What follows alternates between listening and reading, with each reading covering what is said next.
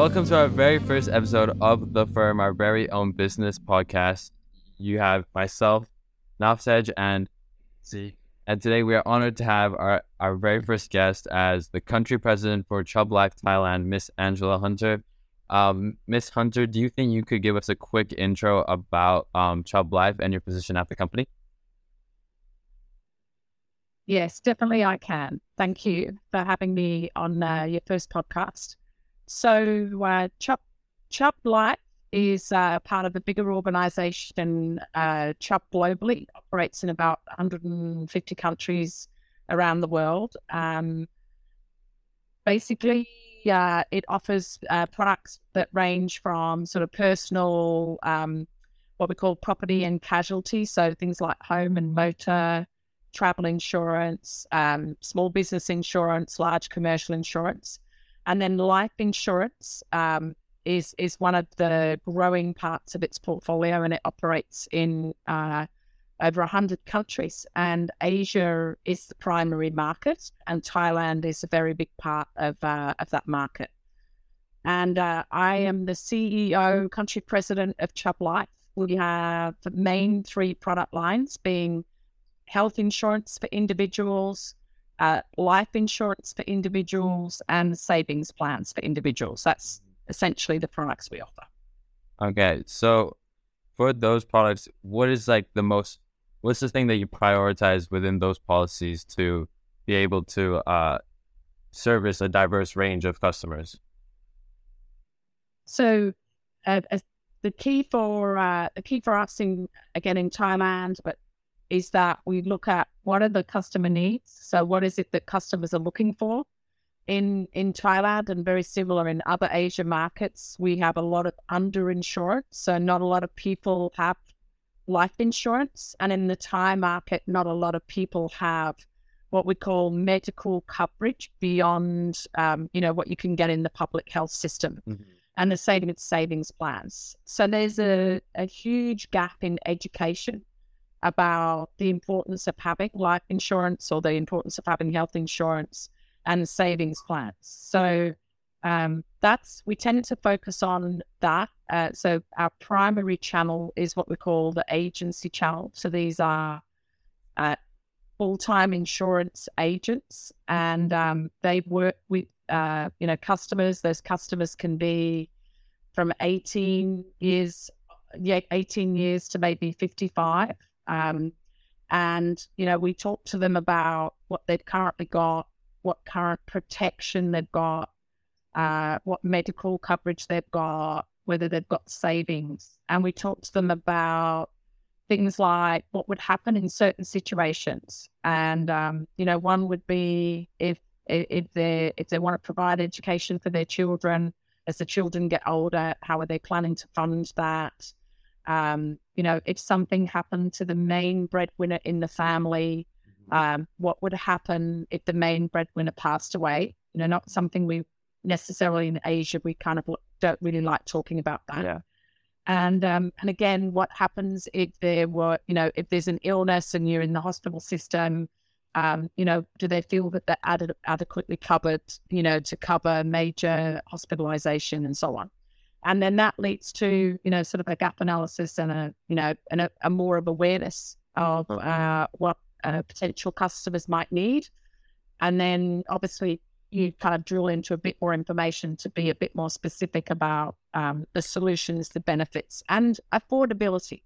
So, the two key challenges in markets like Thailand, which is quite similar to Vietnam and Indonesia, mm-hmm. is what we call access and affordability.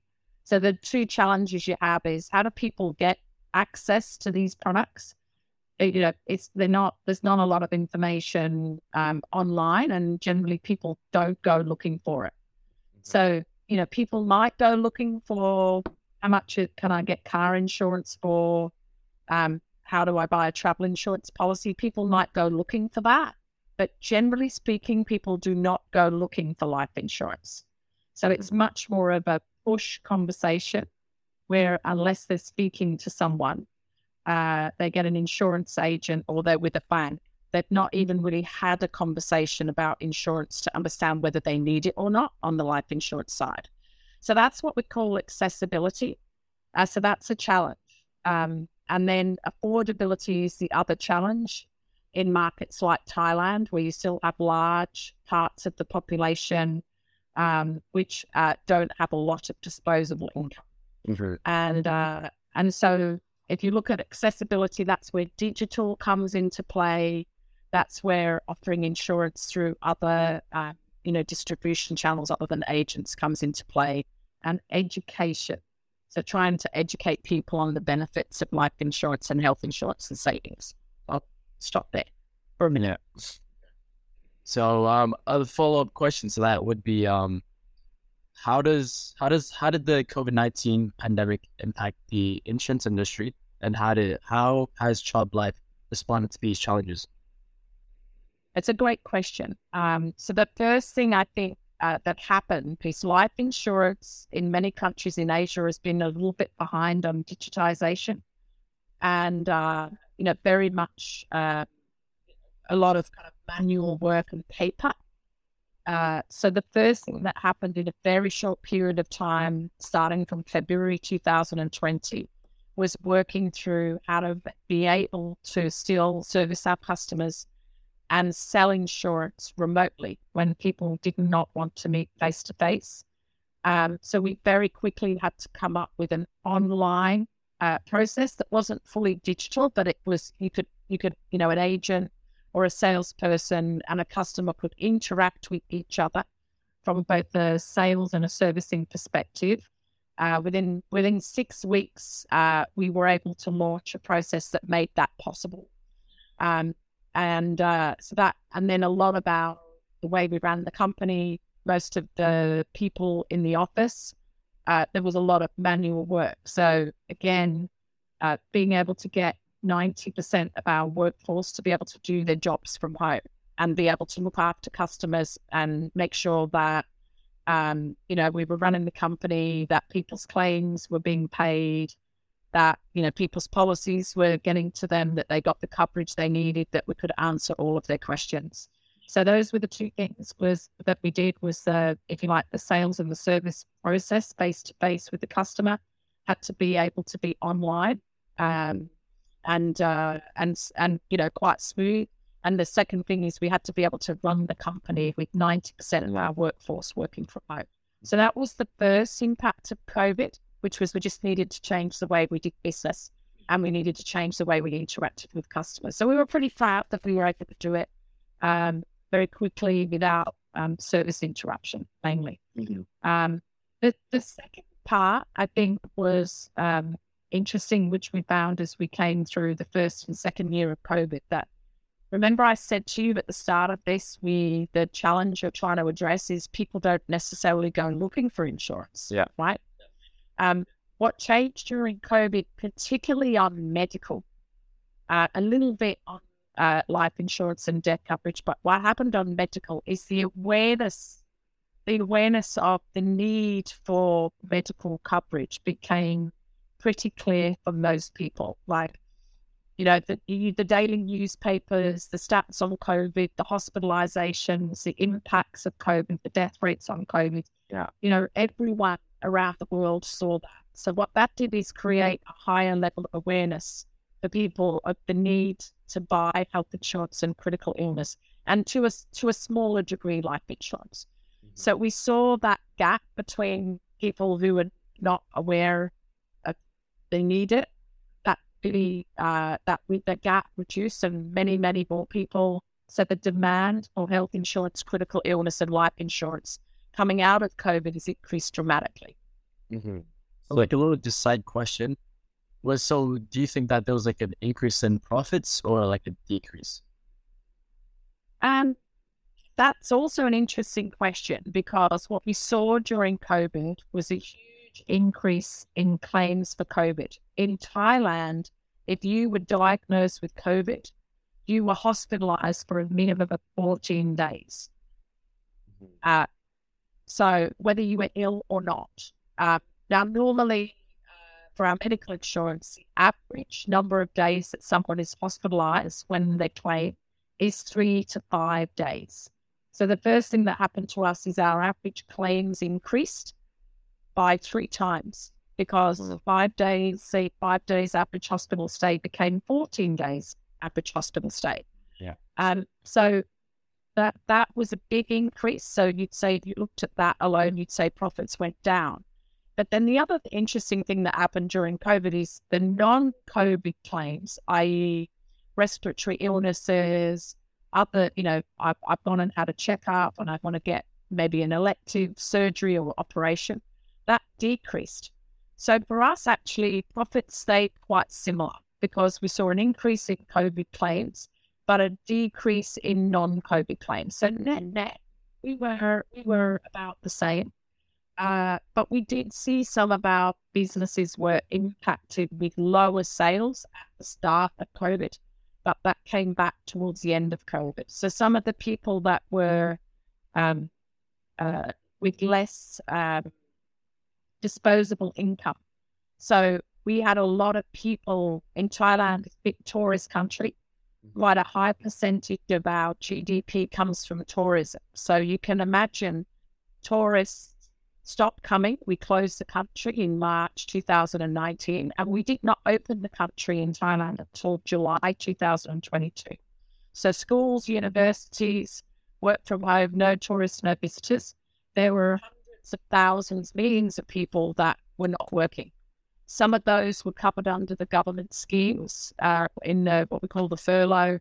So they got some minimal government payments, but most people in Thailand did not get any coverage when they lost their jobs or couldn't work. So what that meant is people's level of affordability to buy insurance or renew their premiums uh, obviously was massively impacted. So we did see a drop in initial part of COVID in people buying insurance, mainly in the lower, what I've called socio kind of segment, the you know the lower afford, you know the lower kind of affordability segment. Mm-hmm. Um, our main segment, which is kind of in the higher, what we call mass uh, market and lower affluent, they were particularly impacted. Uh, but some of our customers who've got lower incomes were quite big, were quite impacted, and so didn't renew their premiums or buy insurance policy.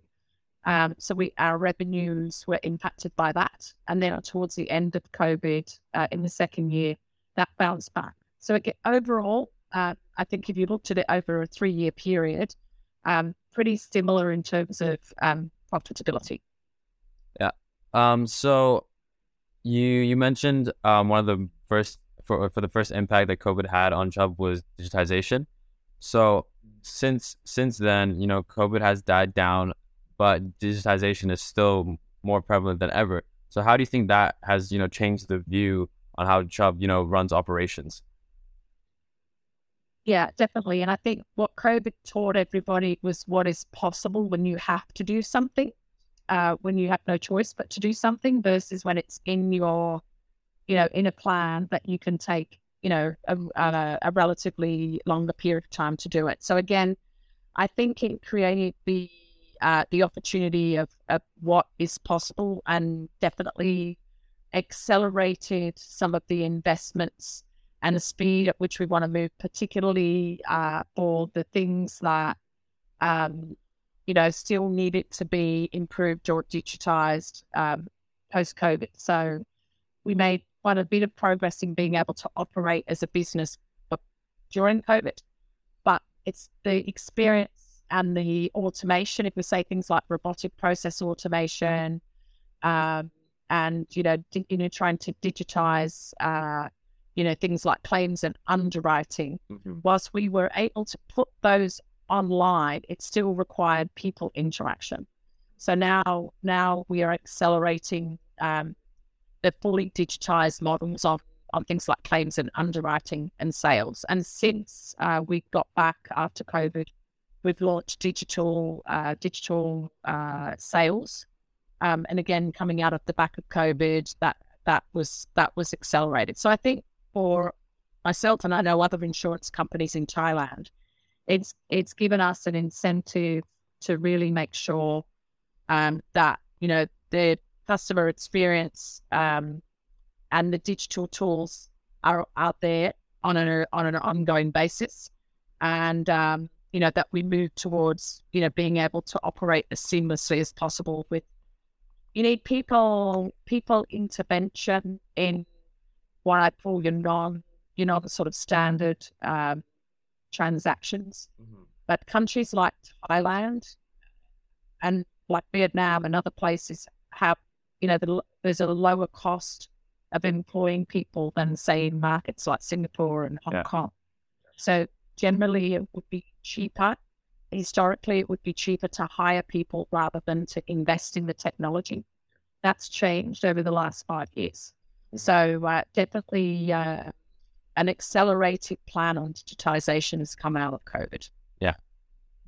Okay, so like moving uh, forward from COVID, uh, could you talk about some like general operations of the company, such as um, how does Chubb Life approach to risk management and how it ensures that its policies are financially stable and sustainable over the long term? Another great question. So, being a global company, um, as a global company, we have what we call a risk appetite. So, generally, what that would mean is we have a very clear view about what types of insurance we want to write and what types of risks uh, we want to take on and which ones we don't. And we're, and we're quite clear about that. Uh, because we're selling long term policies, we're not selling uh, policies that are what we call annually renewable. Mm-hmm. Um, so a long term approach is key. So once we've decided the risk appetite, we have, um, you know, you'll, you'll have heard this before, but a key skill in actuarial is um, what we call the actuarial modeling, which is where some of the uh, sophisticated mathematics comes into play. And we look at um, experience of how, uh, you know, our our insurance policies and things like pricing and claims. We look at how those have performed um, over many years to make decisions about how we price it moving forward.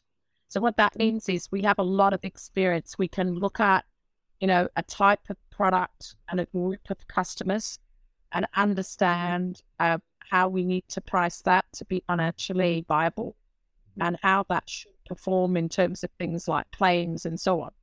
Um, and we have, uh, we look at that, we monitor that experience, we monitor trends, we work with industry bodies on um, what's happening with, you know, best practice in terms of sort of, you know, risk management and pricing. And uh, again, what we, what we try to do, and this is something Chubb in particular prides itself on, is we we underwrite, meaning we price and take the risk for things that we understand and that we see ourselves as experts in. We're not generally a company that will decide to do something that we have no experience in, in terms of, you know, uh, an insurance coverage. However, we will look at things like insurance sold by agents traditionally, where we didn't have digital. Definitely, um, we would. It's in our risk appetite that we sell in these types of insurance, and whether we sell it via a you know, a fully trained agent, or whether we sell it online, or whether we sell it in telemarketing, or whether we sell it by back, we would see ourselves as having, um, you know, experience and expertise in that in terms of knowing how to price it and make it and, and it be sustainable. And again, one of the key things there is you're going to operate in a market, you have to be competitive. Um, mm. So you need to have products that are competitive in the market that give the customer value. Um, you know, and the regulator does help uh, with that in terms of making sure uh, the regulatory framework supports customer fairness. And then as Chubb, we have, you know, customer fairness policies about making sure um, that, you know, the, the things that we're selling to customers are, are, are, are valuable and fair in terms of the way we price and manage the benefits.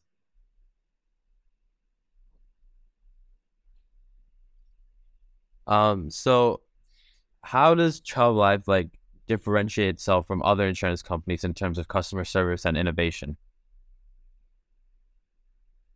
So yeah, another another really good question, and um, you know, for us, because in life insurance we're not the biggest in Asia, so we're probably sitting in the middle, somewhere between number ten and number twelve in the marketplace. So there are, you know, other insurance companies that are a lot bigger than we are.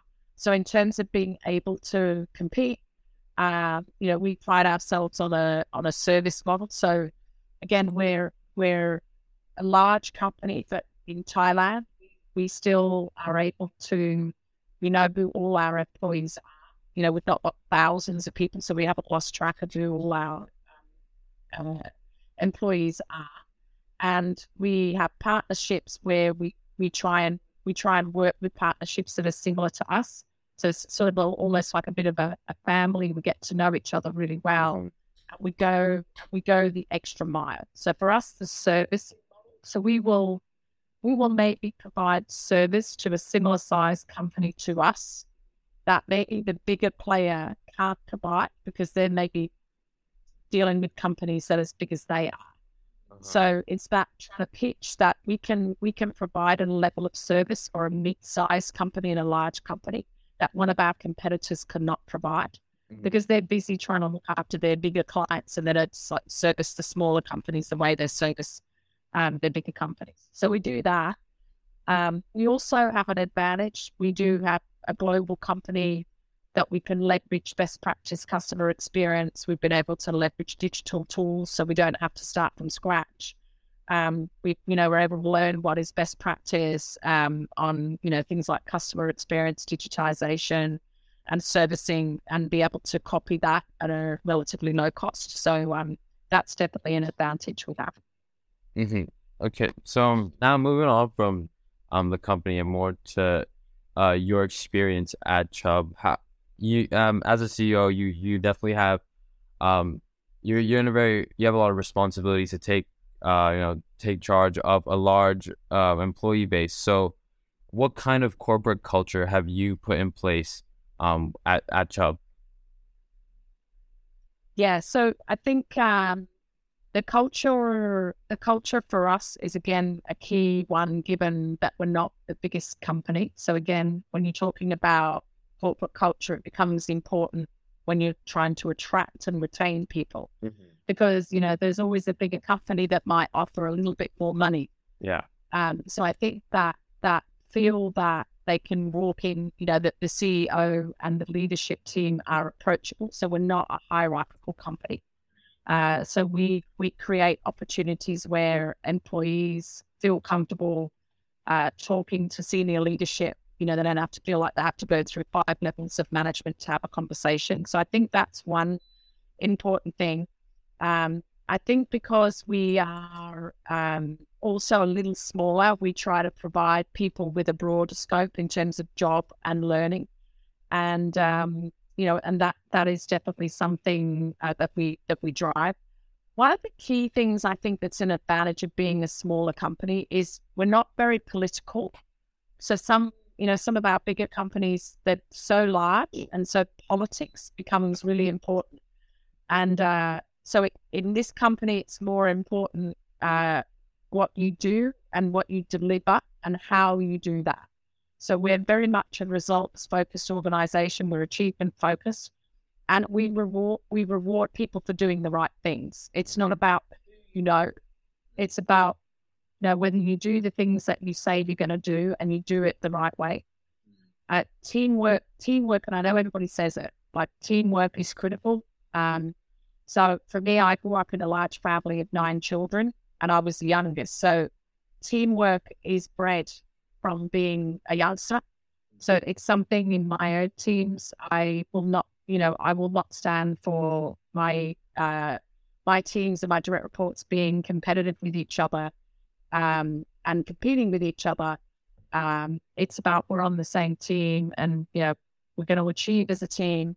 We we tend to provide rewards um, and recognition for teamwork. We we also do some individual, but most of what we do is about the team achieving and the team celebrating, not not necessarily just um, individuals. So I think just those are those are a few things I, I think that um, make us a good place to work. We've actually had a, quite a few people who left for more money.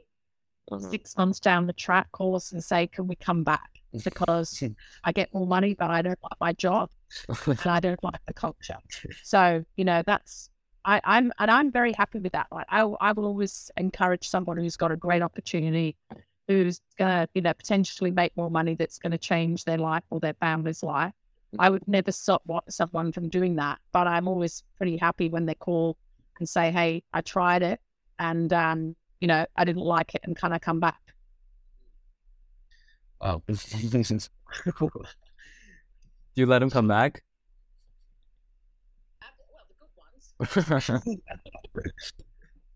Yeah, of course. Most of the time, the people, yeah, most of the time, the people that have called, um, they've, they've come back. I've got, yeah, a number of examples where we, we've, we've brought people back.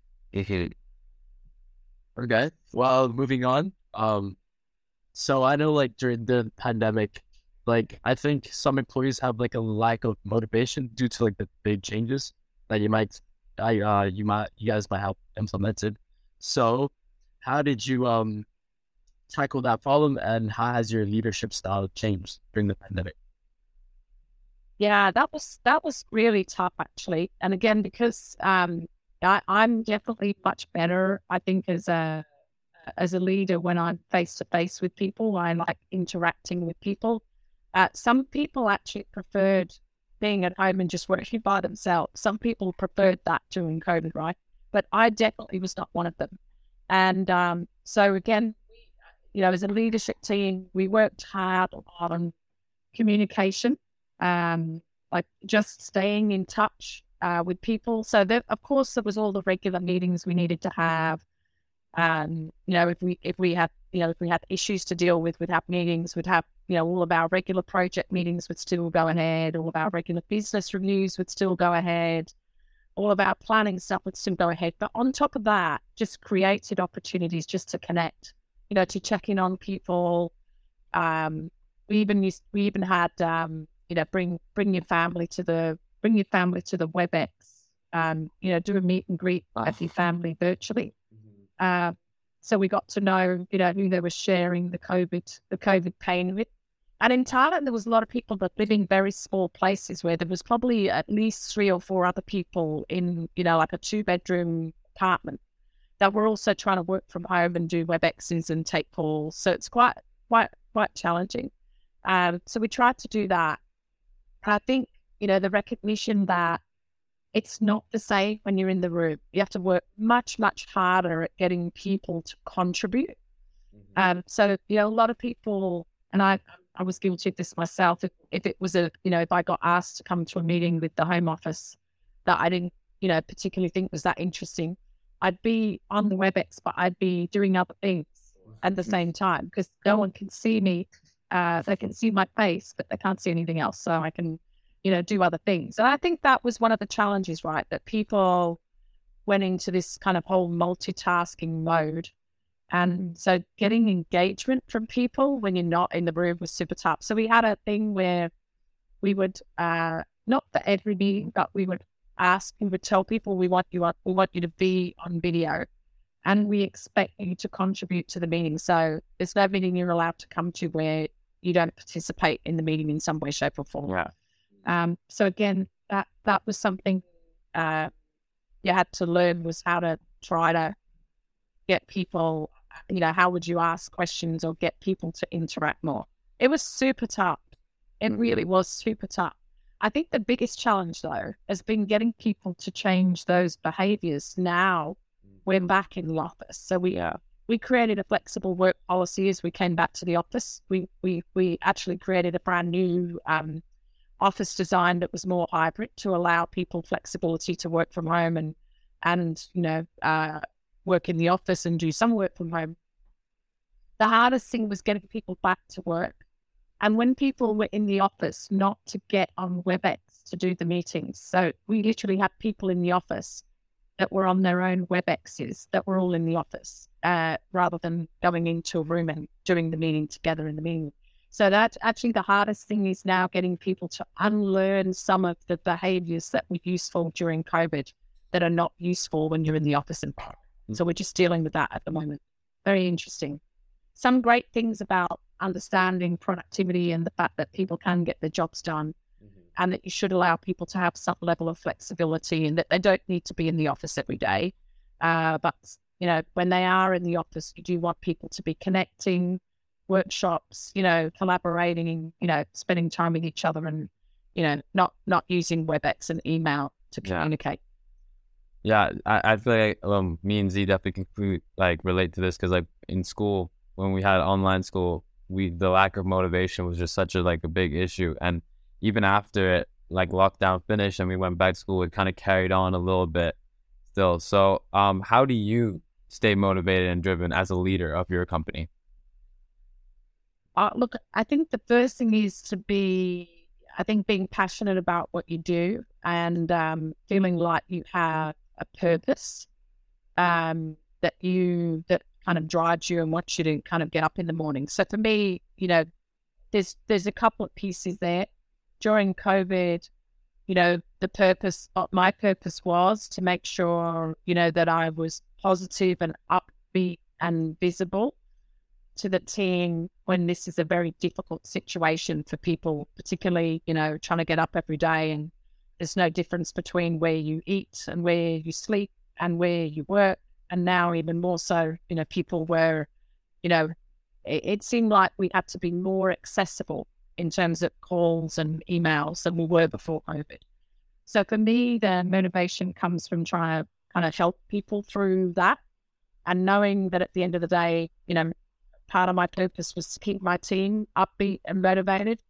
And, you know, the, the main purpose is that, you know, I truly believe insurance has um, a great role to play in the community by, you know, helping people when they're in a tough situation, whether that's, you know, a medical situation or, you know, even worse. Um, you know, for me, I, I lost two of my brothers in their early 40s. Uh, wow. And they, one of them had insurance, a life insurance policy, and the other one didn't. And so when, when my brother who didn't have life insurance died, you know, his family were under stress because he was the main breadwinner. And so his income was gone and no life insurance and no savings.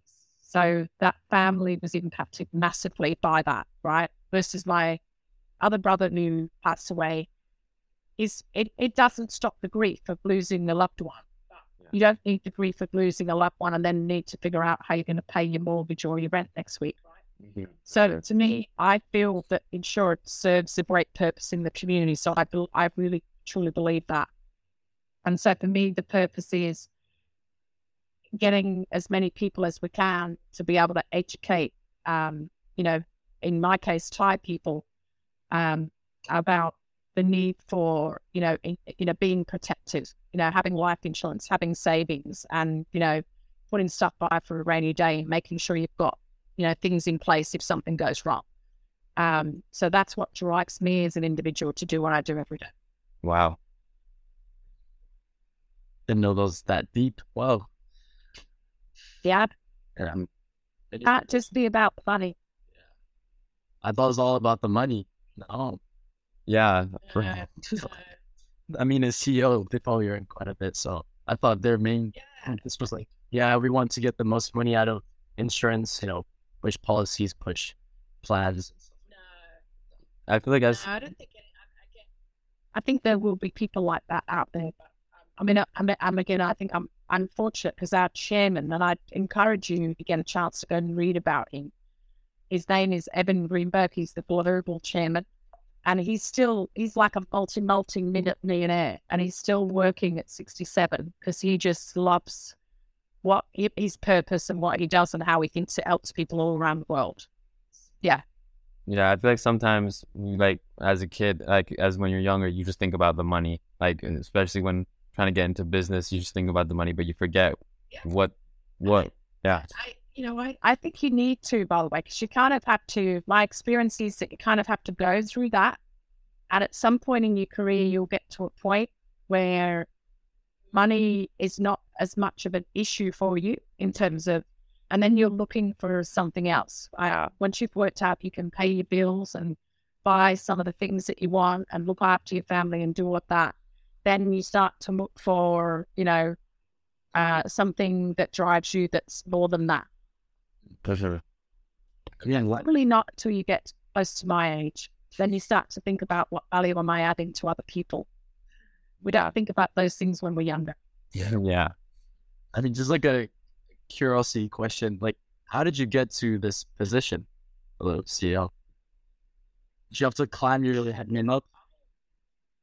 I never set out. It was not something I ever set out to do. I mean, I've got my family are actually, I've got a working class background. Um, my dad uh, was um, worked in a foundry. My mum was in catering. Family of nine. I mean, we've you know we we you know we we kind of I wouldn't have described us as kind of poor, Mm-hmm. but you know we there wasn't a lot of you know, you know money for things that were not important. Yeah. Um, and so you know I I never set out to to be a CEO, but I you know I guess was driven by seeing people uh, around me that were um, not uh, very well off and didn't have enough money. And I'd kind of set in my mind, I definitely don't want to be that like that. I definitely want to have enough money to, you know, have a house, you know, have a family,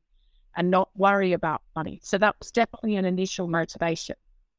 Um, so and then studying was all part of that. You know, studying, get a better job, be able to make sure that I can make decisions and have what I would call financial freedom. So if you sort of talk about financial freedom as not having to worry about some of those things. Um, and then I guess I just got into, you know, a job where um, I found things that I was good at, and you know, people, uh, you know, promoted me and you know, gave me encouragement and told me that you know, I was capable of doing other things, and over time, got more responsibility. And then one day, I found myself sitting in the corner office.